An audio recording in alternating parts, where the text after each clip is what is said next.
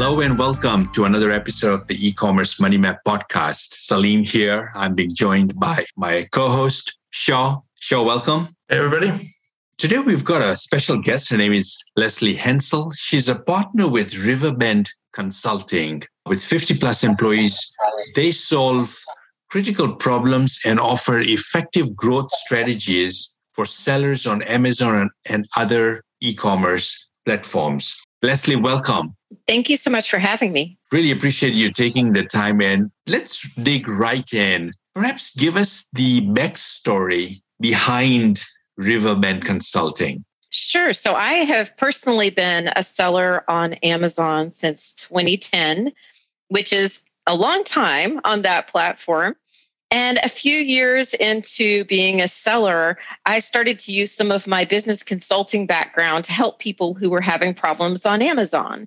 And Amazon uh, suspends people or blocks them from selling if they detect problems with orders, problems with customers, fraud, counterfeit, a whole wide range of problems that you can have. And I started helping people by writing their appeals and helping them to get back on the platform. And along came a seller named Joe Zalta whose account had been blocked for used sold as new, meaning people got product that they thought had been opened or used. And I helped him get reinstated.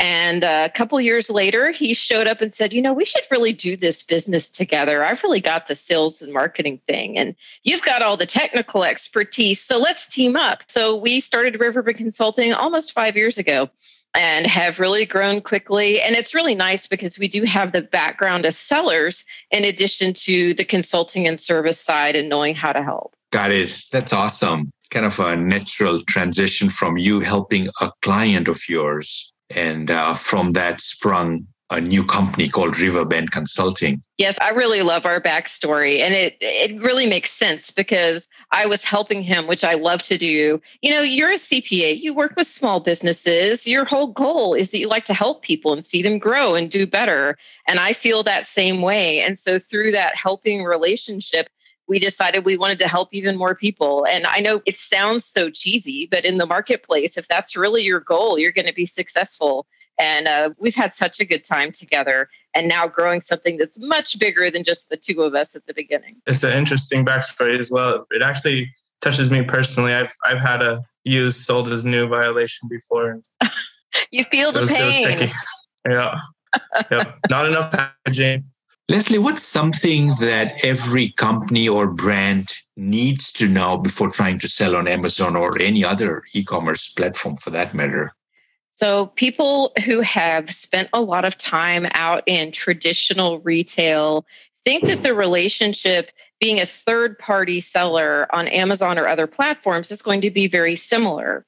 And so they are still treating it as one giant transaction. So if you're an existing brand and you're selling into retail stores, it's one big transaction that you're getting that product into those stores you have to understand that once you're selling as a third party seller on Amazon or anywhere, that the relationship that matters is with each individual customer. So Amazon doesn't care about sellers, they care about their buyers, their customers on that platform. And you have to treat all of those customers the exact way Amazon would treat them or better.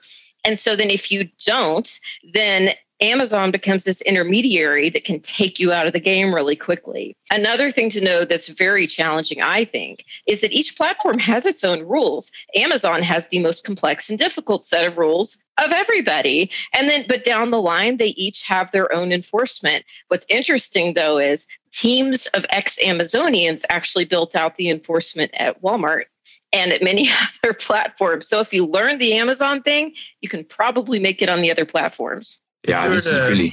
It's great. If you were to give sellers three things to start doing and three things to stop doing, what do you think those would be? Okay, easy on the start doing because I know what most of us don't do. You have to know your numbers all the time. You need to track your numbers by brand and by ASIN. You could be losing all of your profitability because of one lousy ASIN. And you need to understand if you're even making a profit. A lot of sellers, they look at the top line revenue, but they're not looking at their expenses in real time. The second thing actually relates to that, which is monitoring your return reports carefully to see if there is some single product. Again, you're taking a bath because when you have returns, especially if you're Amazon FBA, you're eating all the fees associated with those returns. And very quickly, you are losing money. And thing number three that you need to be doing is really keeping an eye on what Amazon is doing to you. And especially in the area of reimbursements. If you don't have someone managing your inventory and making sure that Amazon is reimbursing you for lost or damaged inventory, you are taking a bath. And that is like right off your bottom line. You've got to be filing those cases. So then, three things to stop doing. Oh my, there's so much to choose from. It depends on who you are and what you're doing. I think a very important one is being in one silo, only being in one marketplace. Are you only on Amazon? You need to be in other places. If you want to only be on Amazon, are you only selling private label or only selling wholesale? Think about expanding into more things and diversifying because there's a lot of competition and you can lose one of your businesses or marketplaces and then you've got nothing. So, being too siloed, stop doing that. Another thing to stop doing is breaking the rules when you know you're breaking the rules. Too many people are still getting fake reviews. They're still having people upvote and downvote. They're still doing black hat stuff. Amazon's getting too good at detecting this stuff. Their technology's better every day. I'm sorry, they're going to find you. Remember, if you're tempted, that Amazon, their AWS servers actually serve the National Security Agency and manage all of that backend cell phone data that they use to find terrorists okay, if, if the servers are that good, they're going to find you when you get those fake reviews. And number three thing to stop doing is stop outsourcing so much of your account that you don't know what's going on. You cannot be an absent owner. Unfortunately, Amazon has gotten much too complex to have that whole four hour work week thing going. Yes, you definitely want to use outsources, use agencies, use VAs, but you have to know what they're doing in your account and understand it top to bottom. That's that's amazing feedback you just gave there. As she figures some more questions. So if you're an Amazon seller looking to expand multi-channel, what would you what kind of guidance would you give to someone like that? That is an excellent question. So big fan of Shopify because you have some control over Shopify. Also, there are a lot of promotional things, advertising things, giveaways, things that you can do on Shopify and related to Shopify that will benefit your brand on Amazon, but you're not breaking the rules by doing it and driving the traffic to Amazon. So when you're out there advertising and and having deals for your Shopify store, it all plays into the algorithm and helps you on Amazon, which is super super important to do. Also, you've got to find a 3PL that can really help you. You don't want to use Amazon as your 3PL. You don't want to use their multi channel fulfillment services because they're just too dang expensive. Anything Amazon offers you is too expensive. Their stickering is too expensive. Their placement is too expensive. And they do a bad job at all of it. Never use any of their services. The repricing, don't do any of it. It is all built for Amazon, it's not built for you. So you've got to find a 3PL that can be flexible and really help you fill things once the orders are coming. Yeah, as an Amazon seller, I personally say feel like I'm not valued as an FBM seller. Oh, yes, you're valued even less than an FBA seller who really isn't valued at all. You're the bottom of the food chain. I mean, that sounds awful. I've done both. And I would agree with you that even in the process of filling the orders, the way that it's done through the apps, and then the customer service experience on the other side, like A to Z and all the claims you can have, oh my goodness, you're, yeah, Mm-hmm. You're nobody. yeah. You just say, okay, and right. do as you're told. yes, it's frustrating, isn't it? Right. Lesley, in your experience, what aspect of selling online is the most underestimated? Oh, you mean like the hardest to do that people think, oh, it's not going to be a big deal, and then it is? Yeah. So scale is so hard. And people think that they have things in place and that they can grow. And once they start growing, they lose control so quickly.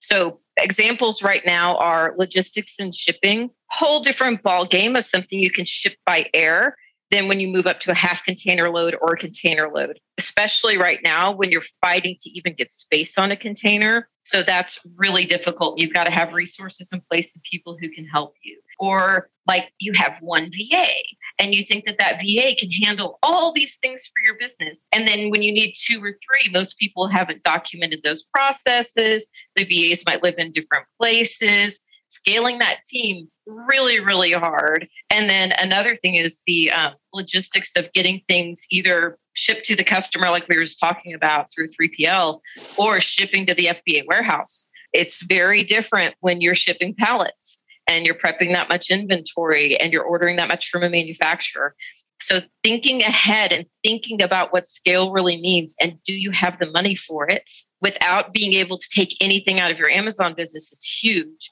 what a lot of folks don't realize is that when you scale on Amazon, you're not living off Amazon. You can't. And a lot of sellers will literally reinvest every penny, which is not what they thought when they started. Going back to expanding out of one silo, putting your eggs in multiple baskets, how about a brick and mortar store that's looking to expand into e commerce? What tips or advice might you give to that type of company? That is a great question. So, brick and mortar, a lot of it depends on if you're reselling or if you've got some of your own stuff, your own cool products that you're selling. If you're reselling, it's really great if you have some strong relationships with wholesalers or distributors that you've built over the years. A lot of times you can get in with them and the brands that they're buying from to create Amazon only offers that you're the only seller because that gives you a huge advantage over people who are just doing like reselling on the platform or they're even doing arbitrage. If you've got some long term supplier relationships, face to face relationships, use those. And if you can have some specific bundles that are approved by a manufacturer where you can use one of their own barcodes, no one else has those, you can clean up in a way that you would not expect. And then if you have your own products to offer, that's super exciting too. Because once again, what we're really looking for at this point in time, most people who are selling on Amazon is what can I sell that every Tom, Dick, and Harry isn't already selling, right? Um, so mm-hmm. anything that you can leverage your brand name, get it out there, start building it and expanding it away from just your own regional area is very exciting. Do you think there's a lot of opportunity for maybe like personalized items, print to order, print on demand type, uh, highly personalized merchandise? So, you know, Amazon has the handmade area, and then they also have some products that allow personalization.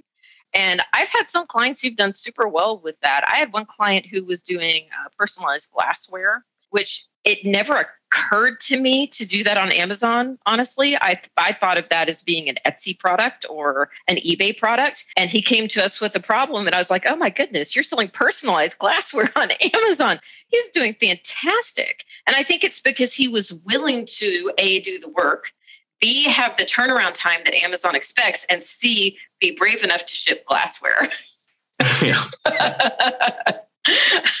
so yeah if you are able to scale and do it at scale the hardest part about personalized on amazon is the turnaround time because it there is an expectation of fast turnarounds. Even if in your listing you have a longer turnaround time part of the problem is the customer has this thing in their head. It's supposed to magically appear because mm-hmm. that's the experience they're used to on amazon right? Yeah. So you've mm-hmm. really got to communicate that in the listing and then do the do the best you can to make it quick yeah, this is so great. Good stuff. Good information, Lesley. Appreciate you sharing it. We just have a couple of minutes left. Sure, I was going to go with final words of wisdom. Anything you want to ask before we go into kind of the, the final couple of minutes? I think with just a couple of minutes, uh, I better cut myself out of it at this point. Too many questions. yeah, no, good stuff. Great insights that Lesley shared from some of the questions you asked. Lesley, final words of wisdom, and then we'll kind of go into how people can reach you. So, yeah, a couple of couple of final things before we finish off. Sure. You know, there are a lot of folks these days who talk about how you shouldn't sell on Amazon or there's not opportunity on Amazon. And I will tell you, I am one of Amazon's biggest critics because my job is helping people fix the problems they have with Amazon and they're in conflict with Amazon. But even from that perspective, the amazing thing about the Amazon world and all of e commerce is that it's the biggest incubator for small business that has existed in the history of mankind. There has never been such an easy way with such low barrier to entry to test a new product, to try out a new idea, to try different versions of something. It's really very exciting. So I know there's lots of naysayers out there right now saying, don't do it. You know, don't sell online and especially don't sell on Amazon. They're so bad. I understand the sentiment. I get it. But if you've got a great idea somewhere out there, don't be deterred. It really is the best chance you've got for developing something, launching it, and testing. And then if you want to sell somewhere else or try and get in brick and mortar, do it. But test with this giant available audience in all of North America and see how your product lands. Yeah, I love that. How can folks reach you if they want to reach you? So we have a website that's riverbendconsulting.com very exciting in today's world. We have a phone number on that website and we answer our phones all day, every day. If someone has a problem or a challenge with Amazon, we're happy to talk it through with them to see if we can help. And then also, if you head on over to LinkedIn and run my name through there, Lesley Hensell, I post content about Amazon five days a week and I would love to connect. Oh, that's great. Lesley, thank you so much for everything you shared, all the insights you shared, and making yourself available for us. Well, thank you so much for having me. It was a lot of fun. Yeah, much appreciated. Great. I really enjoyed it. Thanks for listening to the e-commerce money map podcast. If you'd like to hear more episodes, you can find them at ecommercemoneymap.com or on your favorite podcast directory. Don't forget to like and subscribe. If you want to learn more about the e-commerce accounting hub, visit ecommerceaccountinghub.com. Thanks for tuning in. We'll see you next time on the e commerce money map podcast.